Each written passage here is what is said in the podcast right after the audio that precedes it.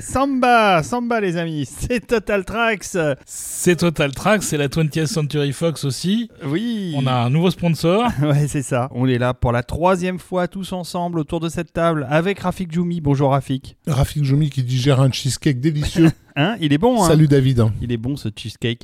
Avec euh, Professeur Desbros qui est là, fidèle au poste. Voilà, qu'est-ce Ouais, muy bien. Et euh, non, mais c'est des. Il parle portugais. hein, C'est portugais, crois, c'est pas euh, espagnol. Mais je parle pas portugais. Moi non donc, plus. euh, voilà. On est réunis à nouveau sous le signe de la Powellitude et vous avez cru probablement reconnaître euh, le logo de la 20th Century Fox version brésilienne pour Rio qui est le film que nous aborderons dans cette troisième partie. Mais avant de parler film, avant de parler musique, parlons contributeurs, parlons de ces seigneurs, euh, de ces gens lumineux qui nous aident à survivre. Oui, tout à fait. Les sages qui soutiennent notre monde, qui courent à sa perte, hein, vous l'avez tous remarqué. Mais nos contributeurs sont là, toujours euh, justement à faire émerger la lumière euh, des plus profondes ténèbres. Et occasionnellement, il leur arrive aussi de lâcher quelques sesterces sur nos Tipis et Patreon qui nous permettent de vivre pleinement. Exactement. Voilà, vous êtes des lucioles qui nous éclairent euh, malgré la nuit qui nous environne. On va avoir du mal à trouver des nouveaux superlatifs dans les prochaines émissions, mais on sait qu'on vous- aime, on est content de vous avoir surtout, et on est content que vous nous écoutiez avec attention car euh,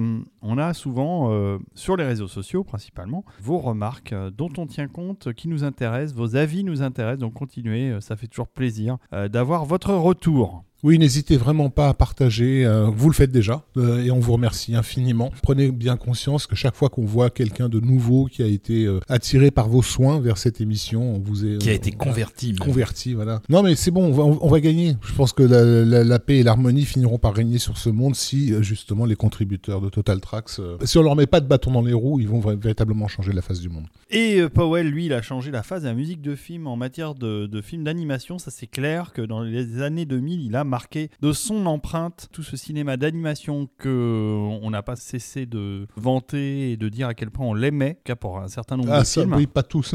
Pas tous, mais il y en a eu pas mal quand même des Mais films il y a eu quelques belles choses et effectivement dans l'épisode précédent, on ne tarissait pas d'éloges sur Dragon qui avait été en son temps une incroyable surprise, une Bah, très Kung agréable Panda, surprise. Happy Feet, Kung Fu Panda, tout voilà. ça, des, des choses auxquelles euh, John Powell a participé. Et là, pour démarrer euh, ce nouvel épisode, on va parler d'un film dont moi j'ai moins de passion, mais euh, qui a été un énorme succès. Qui a été un gros succès. Alors c'est pas si énorme que ça euh, par rapport notamment à la franchise de Blue Sky qui est vraiment l'âge de glace et qui à chaque Exactement. épisode fait des, des, des, des raz de marée. Mais ça a évité Euh, à Blue Sky de déposer le bilan. Mais par contre, voilà, c'est- c'est- Blue Sky, on finissait par se demander est-ce qu'on peut faire autre chose que l'âge de glace? Et effectivement, Rio euh, s'est plutôt bien comporté au box-office. C'est une, c'est une ancienne idée donc de, bah, de l'indispensable euh, Carlo euh, Saldana, qui est vraiment la, la cheville ouvrière du studio et euh, qui était déjà sur tous les, tous les films précédents qu'on a cités. Il était déjà là très très présent sur Robot. Donc là, il, vraiment, il prend de l'importance. Et bah, de- du coup, de- du fait de ses origines, oui, ce- il est bien placé pour savoir qu'il y avait quelque chose à faire dans cette région. Et notamment, notamment euh, en termes de couleurs. Parce que bah, il se trouve que euh, Rio, euh, du fait de son climat, du fait de sa culture, est une ville particulièrement colorée, pas seulement par son carnaval, mais aussi par le- le- les variétés de fleurs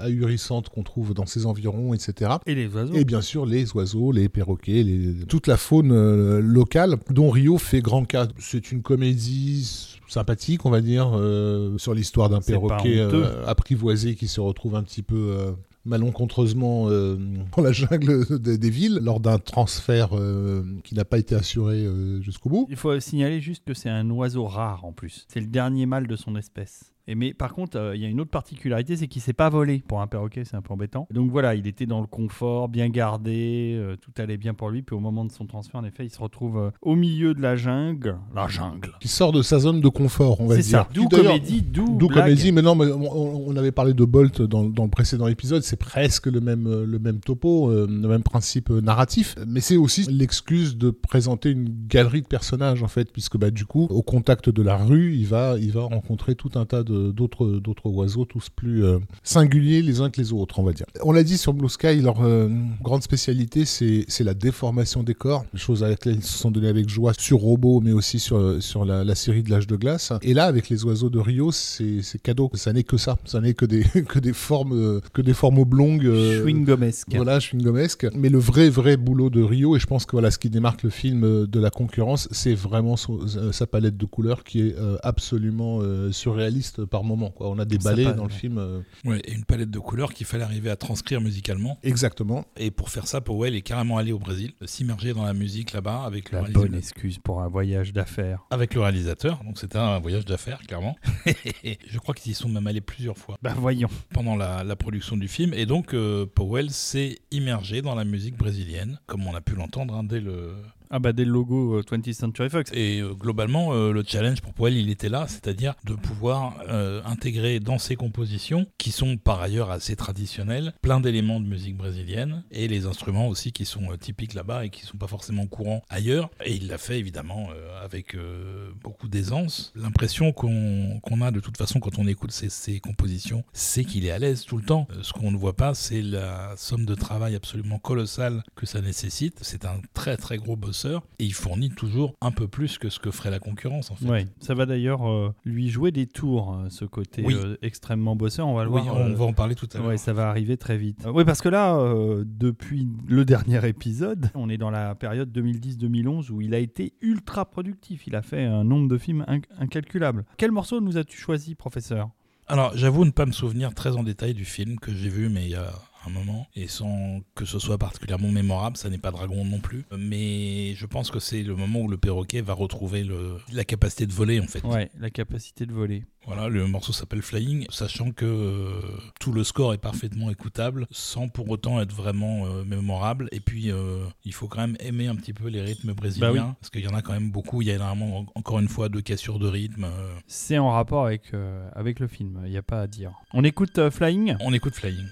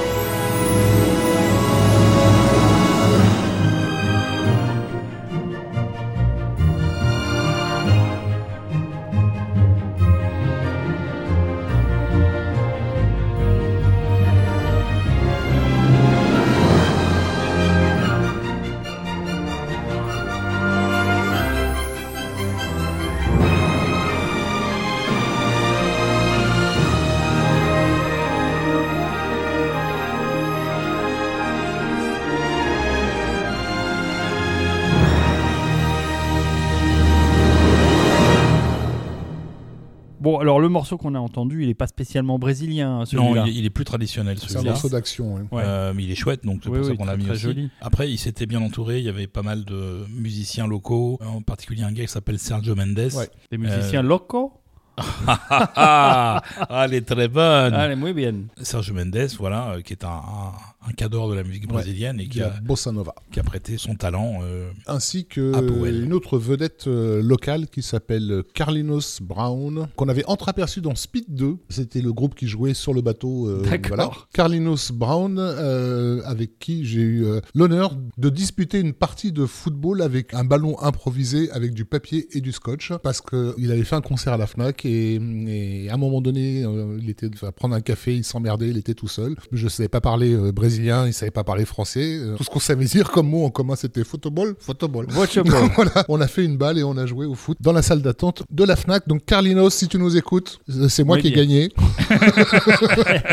tu fais honte à ton pays, merci. Passionnante anecdote, euh, Rafik, merci. Il a travaillé sur Rio, là, j'y Eh peux oui, rien. oui, C'est est vrai, c'est vrai, c'est vrai, c'est vrai. Et donc Carlos Saldana est évidemment ravi encore une fois du travail de Powell et ils vont continuer à travailler ensemble Bah après. oui, il va continuer à pressurer le Powell, qui, euh, toujours en 2011, euh, va revenir à l'autre licence euh, que nous apprécions tout particulièrement dans l'animation, c'est Kung Fu Panda, donc la suite de Kung Fu Panda, Kung Fu Panda 2. Le film qui a déçu David et dont on ne sait Oh. toujours pas pourquoi. Oui, c'est vrai que je l'ai moins apprécié que le premier parce que j'ai trouvé que l'action était moins bien gérée. Je l'avais vu au cinéma et ça m'avait moins plu, à une exception près parce qu'il faut quand même euh, relativiser. D'abord, ça reste du très bon cinéma et c'est surtout le méchant de Kung Fu Panda 2 est excellent. C'est une espèce de quoi C'est une oie. Le personnage est vraiment génial. Il y a des décors sublimissimes. Les, les bad, le- les- les bad guys des Kung Fu Panda sont généralement plutôt, plutôt bien pensés. Plutôt ouais. bien, ouais. Et le- les décors sont très très beaux, mais moi, je, je- c'est l'histoire m'avait euh, moins touché. Et voilà, donc euh, j'avais été pareil, moins à l'écoute, on va dire, de la musique, qui, à mon avis, si je m'en souviens quand même, euh, respectait tous les canons de ce qu'il avait fait euh, sur le premier avec euh, Zimmer. Pour moi, c'est même un peu meilleur. En tout cas, en termes d'action, il y a beaucoup, beaucoup d'action. Donc, euh, il est Peut-être un, un peu trop. un petit peu plus loin à ce niveau-là. Et j'avais aussi trouvé que le film était très bien réalisé. Alors, c'est réalisé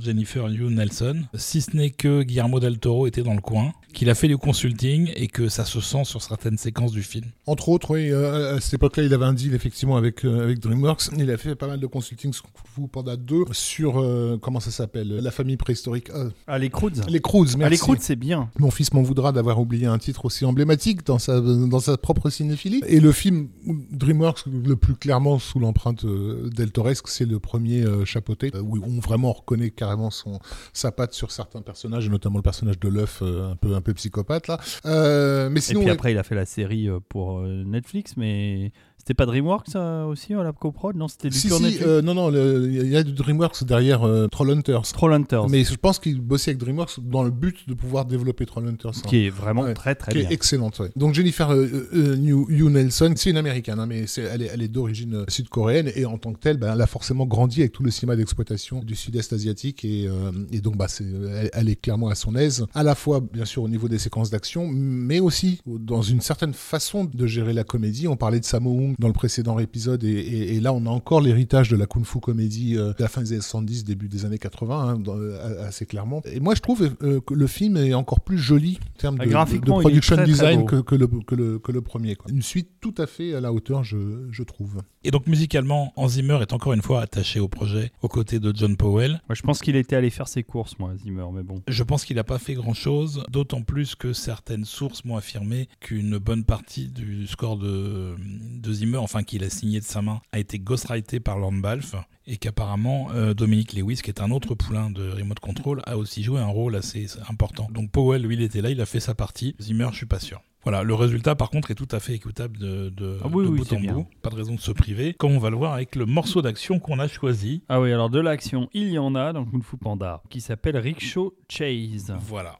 Et ça pète de chez ça pète.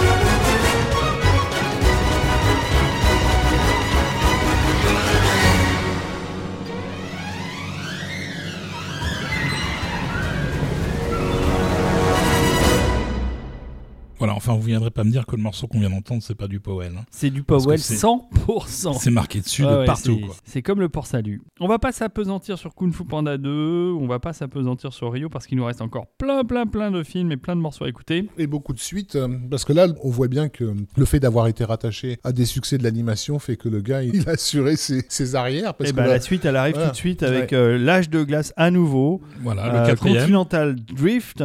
Ce sera le dernier de, de Powell. Comme les deux précédents, l'album est euh, par moments difficile d'écoute tellement il est morcelé. Il y a un peu moins de morceaux, je crois, sur celui-là, mais ça reste de la musique vraiment cartoonish pour le coup, qui est vraiment beaucoup calquée sur ce qui se passe à l'écran. Bah, c'est lié à Scrat aussi, le personnage. euh, Pas seulement. En plus, là, le, le- en termes de franchise, ça devient un petit peu n'importe quoi. Euh, On a des animaux pirates sur un, un- un vaisseau glacier. euh, ça commence à être un petit peu too much, disons. Ouais, ouais, ouais. Moi, j'ai, lâché l'affaire à cet épisode-là, j'avoue. Ça, mes, mes enfants l'ont vu, mais moi, je, je, je crois pas. Je suis même pas sûr de l'avoir vu. Ou peut-être d'un œil distrait en vidéo quand euh, je le projetais euh, Ça, ou je c'est- le regardais. C'est clair, c'est ce que j'appelle les films du dimanche quand tu fais la cuisine, parce que ton gamin est en train de regarder ça. Et du coup, tu, ouais, tu as des morceaux de. Ouais, Le je suis pas certain de l'avoir vu en entier. Enfin bref, les passages avec Scrat sont toujours aussi sympathiques. Oui, ça c'est le clair. personnage est très drôle. Et Powell s'en donne à cœur joie à faire ce genre de musique. hein. Il s'éclate. hein. Oui, mais là où il va s'éclater le plus sur le 4, c'est euh, à écrire ce que lui-même appelle une fantaisie autour de Beethoven,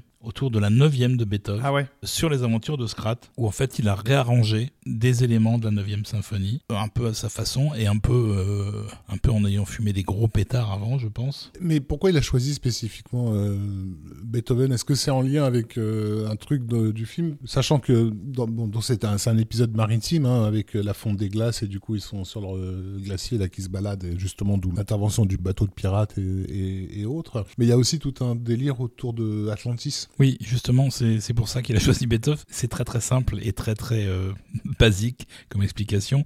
Il avait un univers complet à mettre en musique et il a lâché l'affaire. Il se dit, je vais juste utiliser Beethoven. Bon, c'est pas plus mal.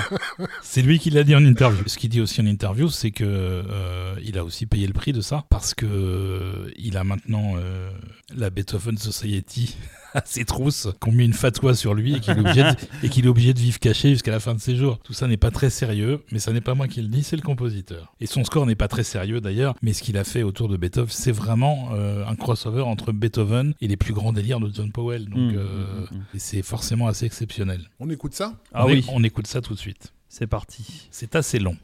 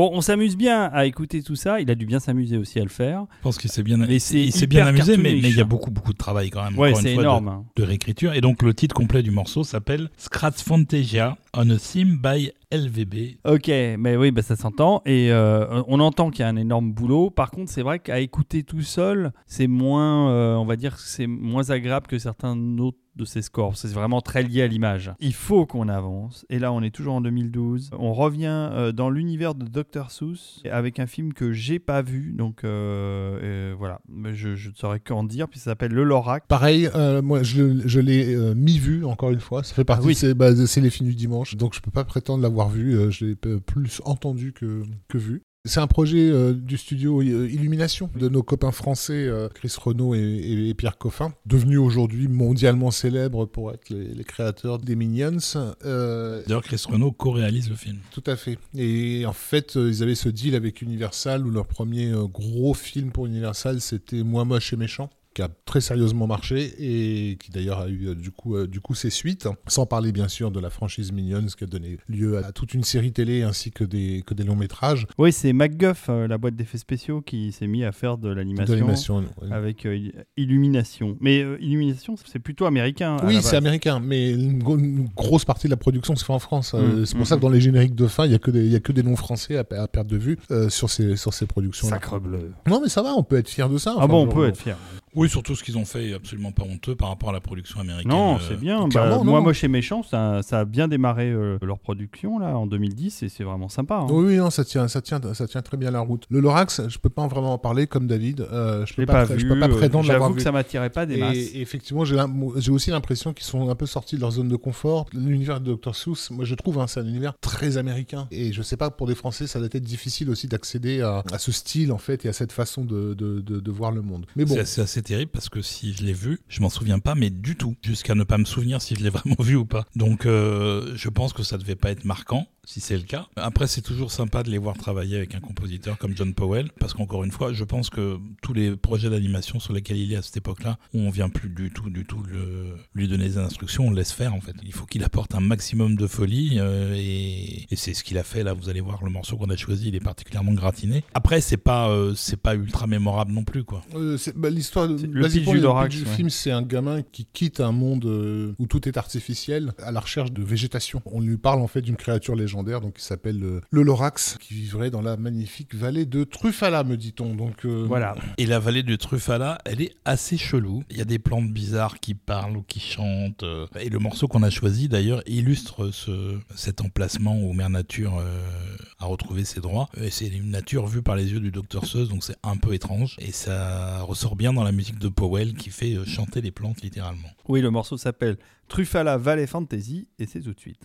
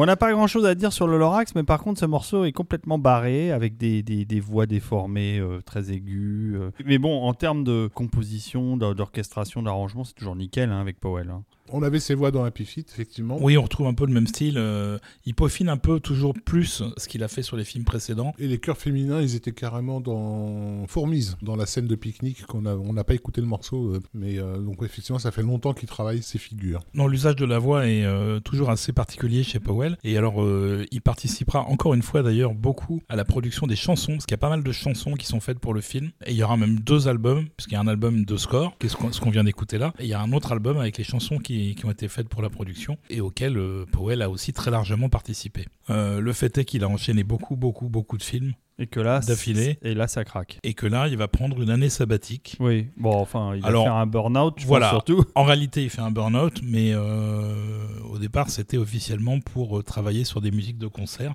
qu'il va effectivement faire d'ailleurs. Euh, au fil des, des années qui suivent, il y aura deux ou trois œuvres comme ça qui vont être jouées, mais, euh, mais en réalité, il est, il est complètement à bout, en fait, et il a besoin de se reposer. Il ne reviendra pas avant 2014 pour un score qui, pour moi, je parle à titre de goût personnel, pour moi, un de ceux qui ne lui ressemble pas du tout. Enfin, pour moi, c'est c'est pas un bon score sur Rio 2. Alors peut-être que vous avez euh, un avis différent, euh, les amis? Bah, déjà, le film Rio 2, je ne sais même plus de quoi ça parle. J'ai dû le voir. Alors, ça parle de perroquet euh, à Oui. Rio. En Oui, fait, euh, non, mais le, le héros du premier Blue avait fini par rencontrer sa, sa moitié. hein, c'est ça. Alors qu'il croyait être une espèce euh, rarissime, voire éteinte, il s'aperçoit euh, que finalement que c'est pas le cas. Il existe des comme lui euh, Ah oui, c'est dans la ça. forêt amazonienne. Et il a, il a trois enfants avec euh, cette dame qui s'appelle Perla, je crois. Et en fait, bah, en gros, son- le, le- le- le père est forcément euh, dans l'idée du confort et de la sécurité, comme il l'était dans le premier, euh, là où la mère voudrait que ses enfants euh, soient un peu plus aventureux. Et effectivement, l'aventure va se présenter à eux, puisqu'ils doivent aller chercher d'autres aras bleus qui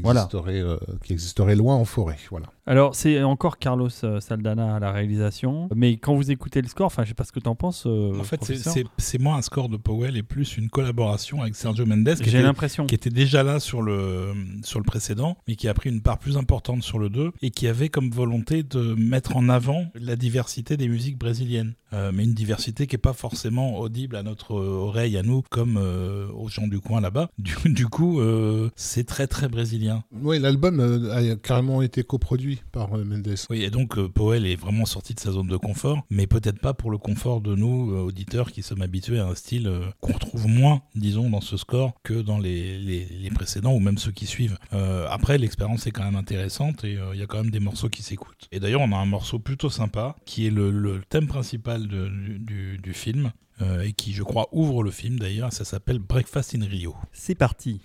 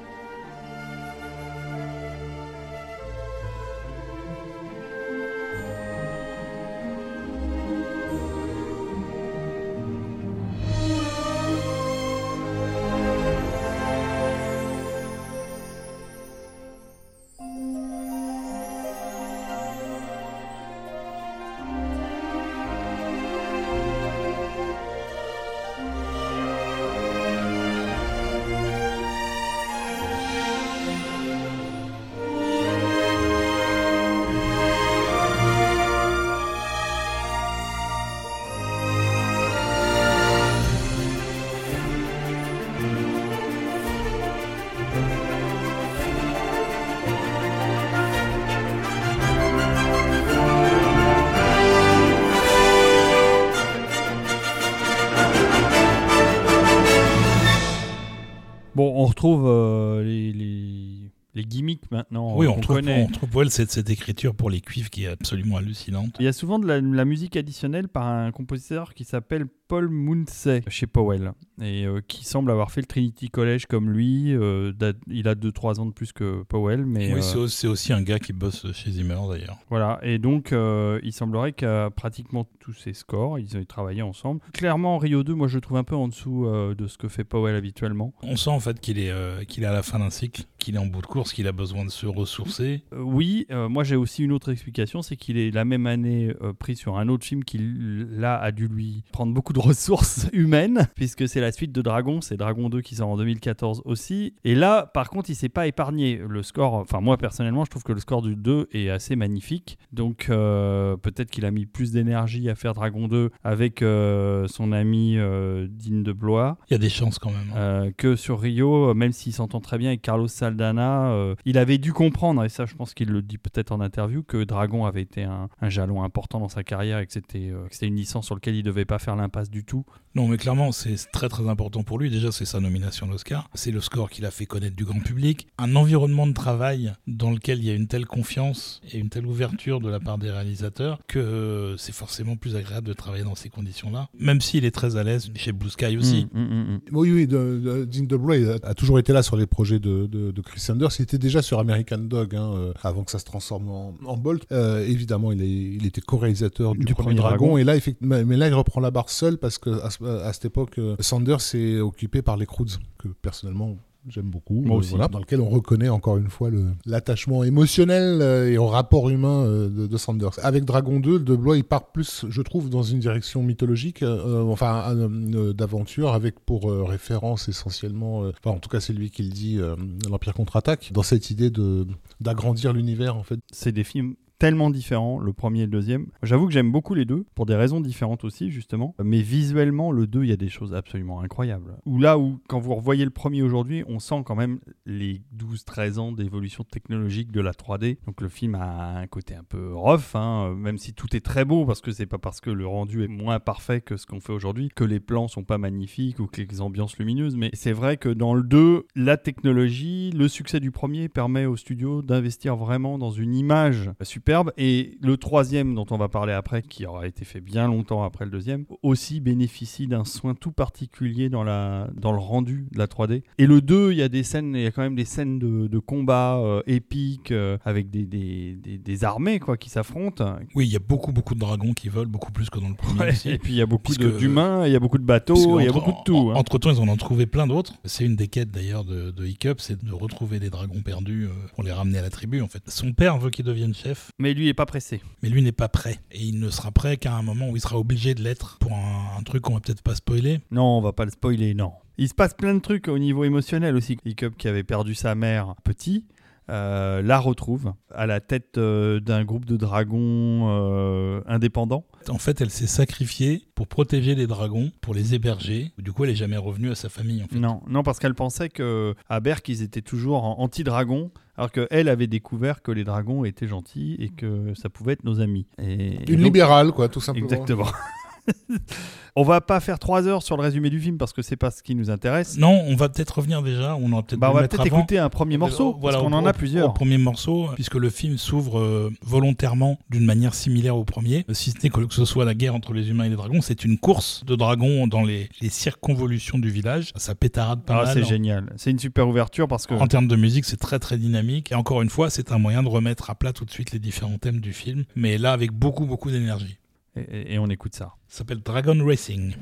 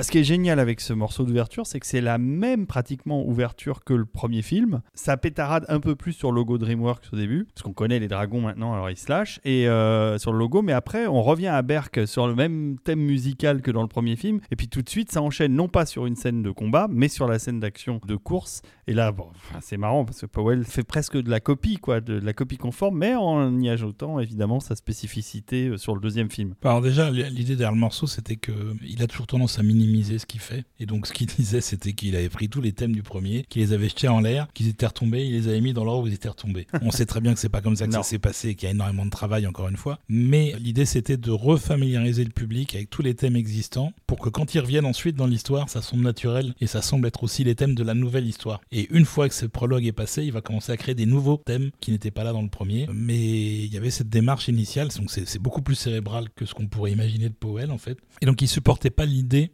qu'on puisse se dire ouais c'est pas mal ce que t'as fait mais c'est moins bien que le premier. Donc il s'est donné encore plus. Euh, il a travaillé 18 mois sur le film, ce qui est quand même assez énorme. Ça sous-tend que David avait probablement raison quand il disait que sur Rio 2 il l'a fait un petit peu en passant comme ça parce qu'il était déjà sur Dragon 2 en fait. Bah, il avait fait son break, il avait repris le boulot, en particulier parce que euh, Dragon c'était important pour lui, mais il va refaire un break après d'ailleurs. Ouais. Et donc l'histoire commence à avancer ensuite et on a les retrouvailles avec la mère de Hiccup et il va créer un nouveau thème pour la mère qui est absolument sublime que je propose peut-être qu'on écoute maintenant Volontiers. et qui est une scène de vol euh, à dos de dragon entre la mère et le fils, chacun sur leur dragon, sachant que celui de la maman, il est très très gros. Il est tuné. C'est Fast and Furious euh, en Norvège. C'est parti.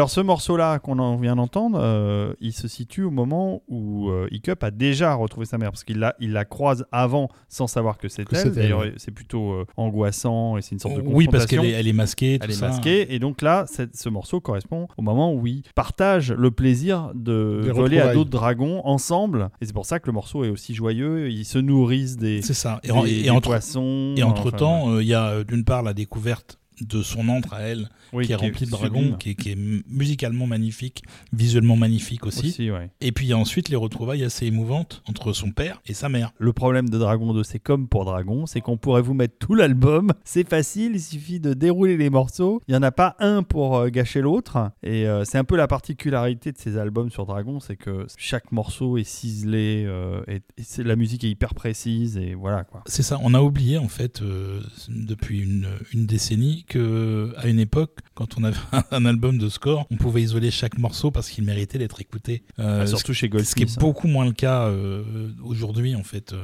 dans la musique de film. Et du coup, Powell nous a rappelé ça. C'est qu'un album, ça peut être une merveille après l'autre, du début à la fin. Ouais, ouais, Je mettrai pas de, de graduation entre les deux, mais il a un niveau de ce qui avait été fait pour le premier. Il y a des morceaux d'action qui sont absolument hallucinants, qui en plus sont encore plus euh, virevoltants et virtuoses que le premier parce que euh, le film bénéficie de moyens qui leur ont permis aussi de faire des scènes encore plus impressionnantes. Oui, pour rejoindre ce que disait David tout à l'heure, effectivement, il y a eu un, vrai euh, boost technologique chez PDI, du fait du succès, bien sûr, du, premier, du coup, c'est une franchise, etc., mais, aussi du développement de nouveaux logiciels. Il y a eu notamment le logiciel de prévisualisation plus précis qui permettent euh, de prévisualiser des choses avec une richesse de détails qui était inimaginable euh, quatre ans auparavant. Tout ce qui est euh, effet physique euh, de, comment dire, les textures gélatineuses, euh, les, les embruns quand ils sont au-dessus de la mer, euh, ce genre de choses, la façon avec laquelle la peau des personnages Ah oui, euh, ça, cap- ça, c'est capte, beaucoup la, amélioré, capte ouais. la lumière et tout ça. Et on a euh, quelque chose comme 500 personnes hein, quand même euh, sur le, sur le générique an- animation du Oui, film. donc, euh, voilà. pas. Il y a beaucoup de choses en arrière-plan aussi. Comme il y a énormément de dragons, il y a énormément de choses qui bougent en même temps. Et l'utilisation aussi de performance capture. Pas du tout euh, en termes de comédie comme c'est le cas chez James Cameron ou Zemeckis, mais pour la, pour la capture de mouvement, c'est très développé. Bref, enfin voilà, ils ont aussi bien sûr bénéficié de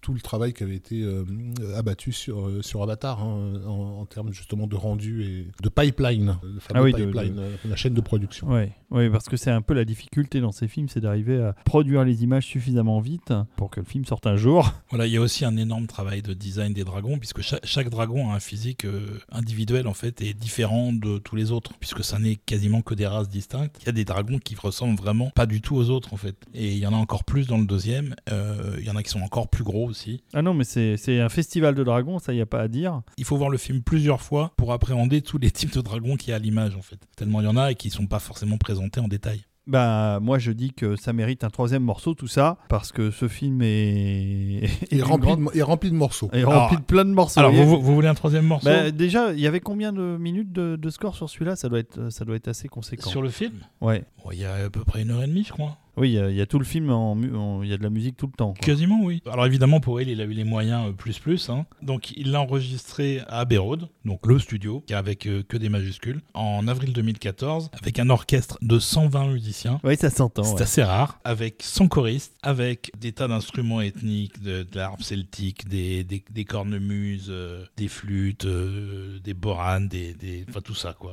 On sent qu'il s'est fait plaisir. Oui, clairement, il n'y avait pas de limite en termes de budget. Du coup, il en a profité. Bah, ça profite au film aussi parce que quelque part, euh, il fallait mettre la barre encore plus haut que le premier pour que les gens euh, reviennent. Voilà, et donc il y a aussi un autre concept qui est introduit dans le film qui n'était pas présent vraiment dans le premier, c'est une hiérarchisation des dragons. On savait dans le premier que le Night Fury donc, était un, un dragon un peu spécial parce que particulièrement dangereux et particulièrement difficile à attraper, mais c'est tout. Euh, là ils, ont, ils introduisent le concept d'alpha, Ouais, comme une meute de loups. c'est ça, où il y a un dragon qui va euh, avoir de l'ascendant sur les autres et prendre la- le commandement en fait. Et donc le film se termine par, euh, on va pas vous dire, mais il y a un truc avec les alphas et donc euh, le morceau s'appelle quelque chose avec les alphas. Voilà, on va pas. Je je peux pas, le- je peux pas vous dire parce on que va si- pas vous spoiler. si- sinon, sinon on spoil le final du Enfin, c'est la, la musique vers la fin. Alors, c'est parti.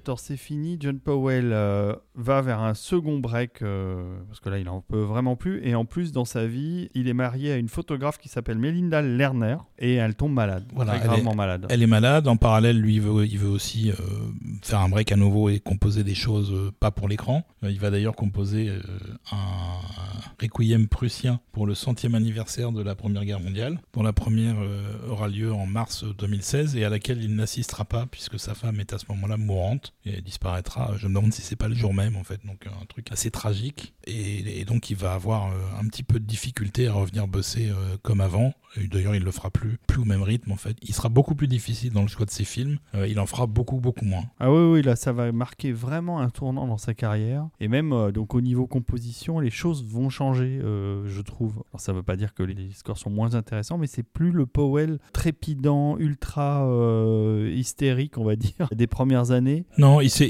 toujours faire des morceaux d'action, mais déjà, il a plus du tout envie de faire de films violents. Au moment où sa femme est malade, euh, il va abandonner aussi euh, la mise en musique du dernier Jason Bourne, euh, qu'il ne finira pas, qui sera fini par un autre compositeur. Et à partir de là, il, ne voudra plus vraiment faire de films euh, avec ce genre de thématique un peu, un peu agressive, en fait. Il est parfaitement capable encore d'écrire des scènes d'action. Il y en a dans son, Star Wars solo. On n'avait pas remarqué une évolution franche de son style de composition avant 2014.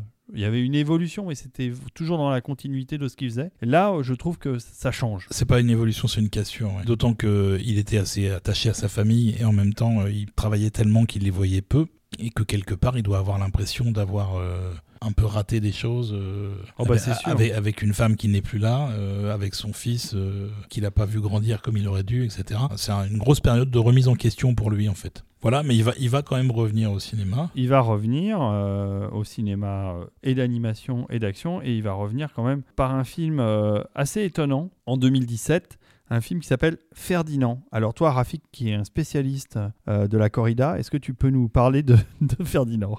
Je n'ai pas vu ce film, mais par contre, j'ai vu l'original de 1938, je crois, du studio Disney. Un moyen métrage qui reprend pratiquement la même structure, qui est celle d'un taureau euh, au physique très impressionnant, euh, mais d'une douceur euh, absolue, une forme d'objecteur de conscience, on va dire, qui grandit dans un milieu où tous les taureaux ne rêvent que d'une chose, c'est d'aller justement défoncer du, du matador à Madrid, et lui, tout ce qu'il veut, c'est sentir des fleurs. Mais un jour, il est piqué par une guêpe, ça le rend fou, euh, il se met à tout défoncer parce que c'est quand même une sacrée masse Oui, musculaire. c'est un énorme taureau. et il est repéré comme étant potentiellement idéal pour justement euh, aller à la corrida. Quoi. C'est le dernier film du studio Blue Sky, je crois. C'est l'avant-dernier. Ça- ça a- L'avant-dernier. ouais, ça a été un énorme échec euh, sur le territoire américain. Alors à l'international, ça allait à peu près, mais aux États-Unis, par contre. Bah, moi, je l'ai vu, contrairement à toi, et euh, je, je Mais moi, j'ai vu celui, l'original, David. Ah oui, c'est As-tu mieux, vu c'est l'original?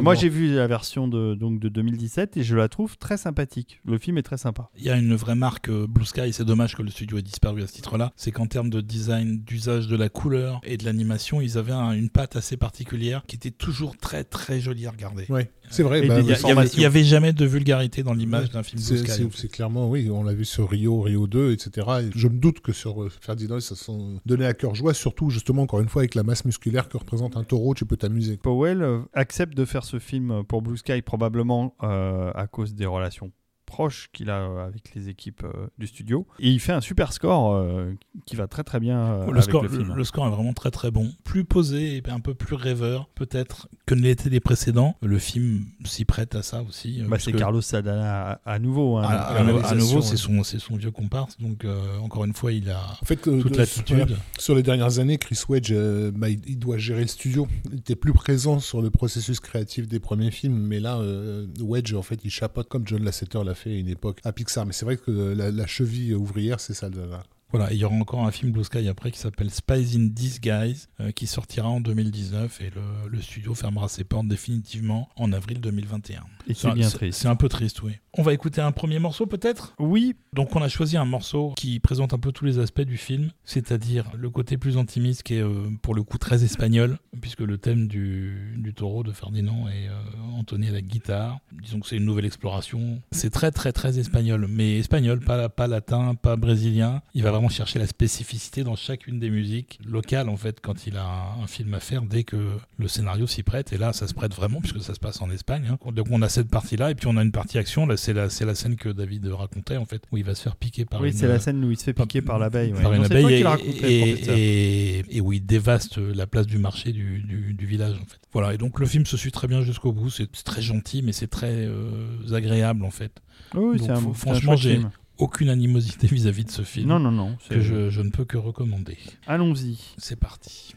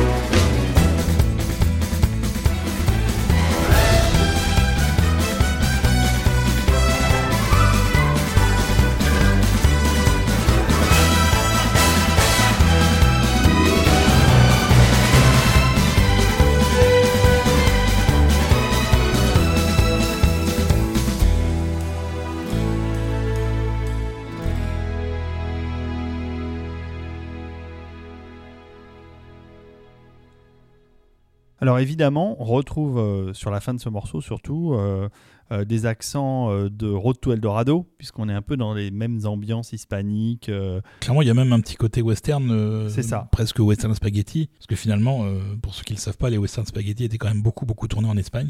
Et Powell rappelle tout ça dans ce morceau. Mais franchement, l'album entier est tout à fait écoutable et mérite d'être découvert en Mais, plus. mais alors, il est assez dense, pas assez un long. deuxième morceau juste pour le plaisir alors Tu, tu- vous voulez un deuxième morceau? Moi j'aime bien écouter un deuxième morceau. Vous voulez un deuxième morceau? J'entends rien là. Oui On a éventuellement un deuxième morceau si vous voulez. Allez, c'est parti. Euh, on n'en parle pas beaucoup du film parce que finalement. euh, Bah Rafik l'a pas vu et moi je m'en souviens moyen, mais j'ai un bon souvenir quand même. voilà. Y a-t-il des anecdotes sur la musique hein, en dehors de... Non, pas du tout. J'ai pas trouvé d'interview là-dessus ni rien. Donc, Et il euh, ne parle pas. Il parle rarement. Bah, il est assez réservé, Powell. hein. Moi, je l'ai rencontré. C'est quelqu'un de tout à fait charmant. Il est assez drôle, avec son humour britannique assez typique. Mais il est aussi beaucoup dans la retenue. C'est pas une personne publique. Donc, on écoute un deuxième morceau qui est alors pour le coup un vrai morceau d'action. bah oui. C'est une poursuite sur l'autoroute où ses amis vont essayer de le sauver euh, du destin de la, de la reine et de la corrida, quoi. C'est parti. Et c'est parti. Ça s'appelle Highway Chase.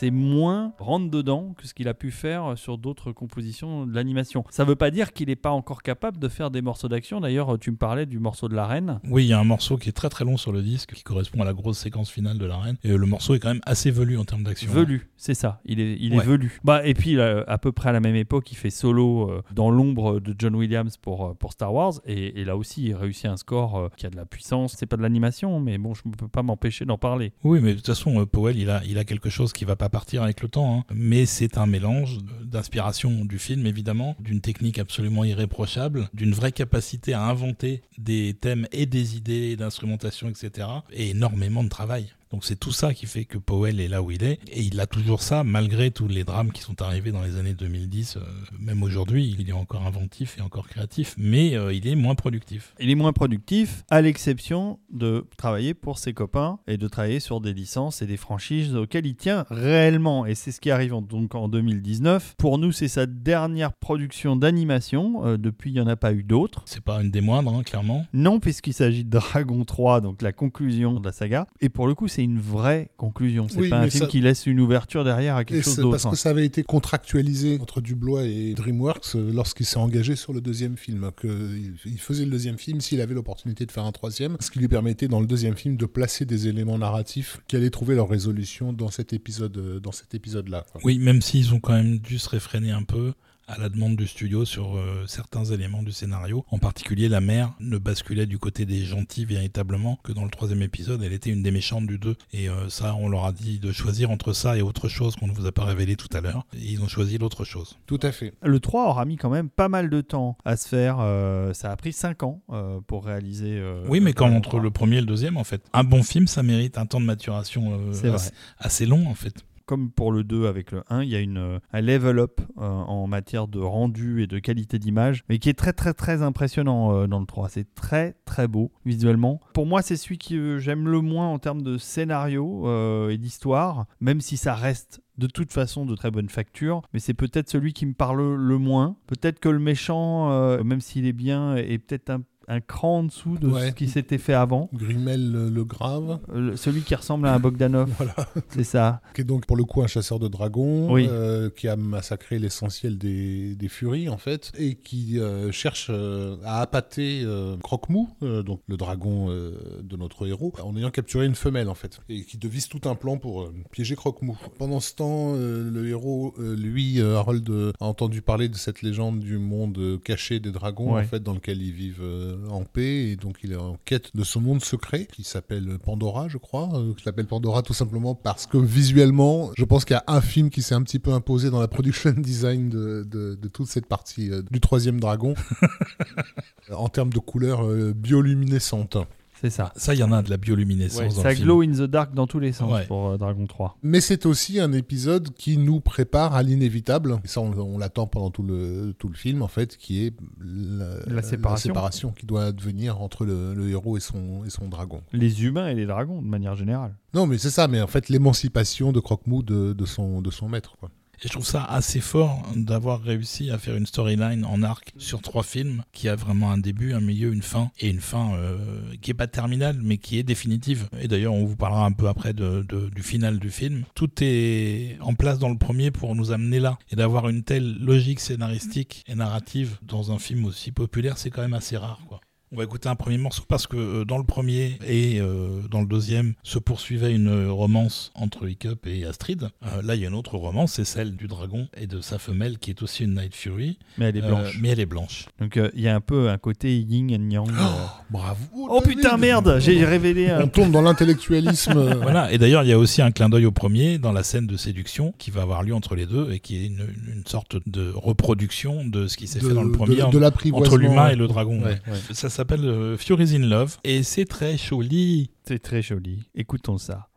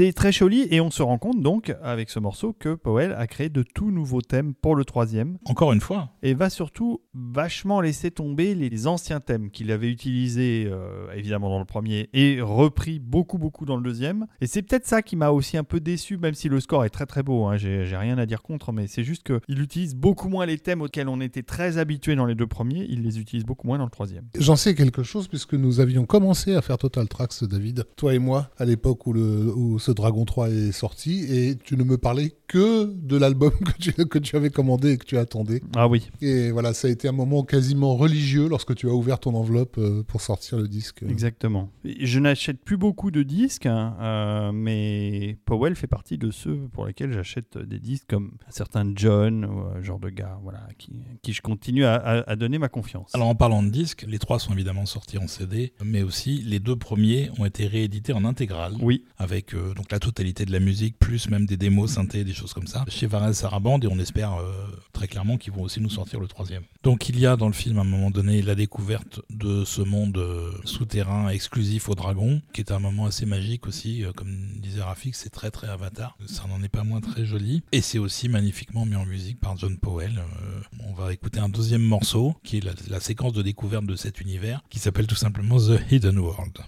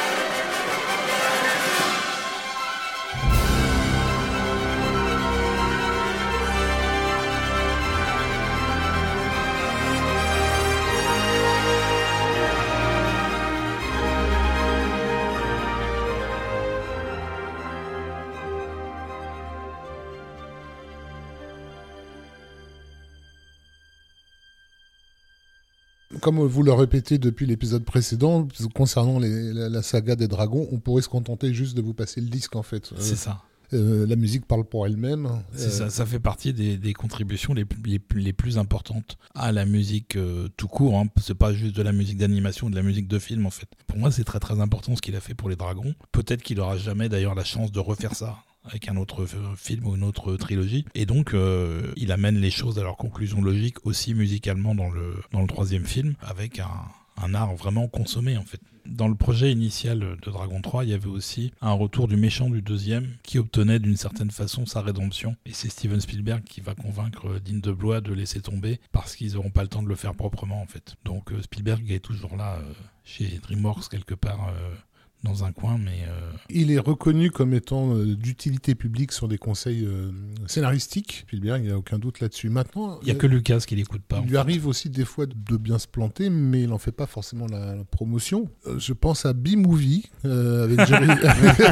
Le fameux. avec Oui, mais attends. C'était pas lui, c'était Kassenberg. Oui, mais attends. B-Movie est ce qu'il est, mais il a permis euh, l'émergence de bons films. Exactement, de, de, Donc, voilà, de, de- de. Kung Fu Panda et Dragon On peut notamment. ouais. remercier euh, B-Movie. Mais Spielberg s'était carrément engagé au point d'apparaître dans deux teasers successifs euh, du film quand même. quoi. Pour rendre service, parce qu'il est, ça, c'est Est-ce un, qu'il est sympa c'est un gentil garçon. Eh ben, On arrive au On bout. on bout. arrive au bout de ce de ces trois épisodes. Cela dit, euh, professeur Desbrosses a encore un truc à dire. Et alors John Powell est aussi très conscient de l'importance de cette trilogie, puisqu'il a aussi supervisé l'édition de- des partitions complètes, intégrales, chez euh, un éditeur qui s'appelle Omni, euh, des, des deux premiers films pour l'instant. omnimusicpublishing.com. Ouais, ça donne envie d'acheter les partitions, mais bon, après, moi, je saurais pas quoi en faire. Mais surtout, ça fait rêver euh, cette euh, maison d'édition, vu qu'ils ont publié quand même quelques chefs-d'œuvre, de se dire qu'il pourrait y avoir des concerts de tout ça, comme Silverado ou comme euh, Star Trek 2 euh, de James Horner. Je croyais que tu allais citer Willow, qu'ils ont aussi. Mais, bah, je cracherais pas sur un concert de Willow, en fait, ne serait-ce que pour écouter du Schumann. mais non, non, c'est un- une belle maison d'édition. C'est une chouette initiative que de proposer comme ça aux gens qui aiment la musique, de pouvoir avoir les partitions entre les mains et de voir comment est structurée euh, la musique de film. Donc euh, peut-être que si vous avez euh, dans les 70-80 euros, vous pouvez vous offrir une de vos partitions favorites, parce que rien que de voir comment est écrite la musique, et chez Powell, je pense qu'il doit y avoir pas mal de pages. Oui, c'est des, gros volumes en fait. Il y a beaucoup beaucoup de notes comme on Bah disait. oui, et c'est ça aussi qui est impressionnant avec ce compositeur, c'est qu'il marque la musique de, de sa richesse, de son empreinte et de son imagination en termes de, de thématiques qu'il a toujours su faire évoluer.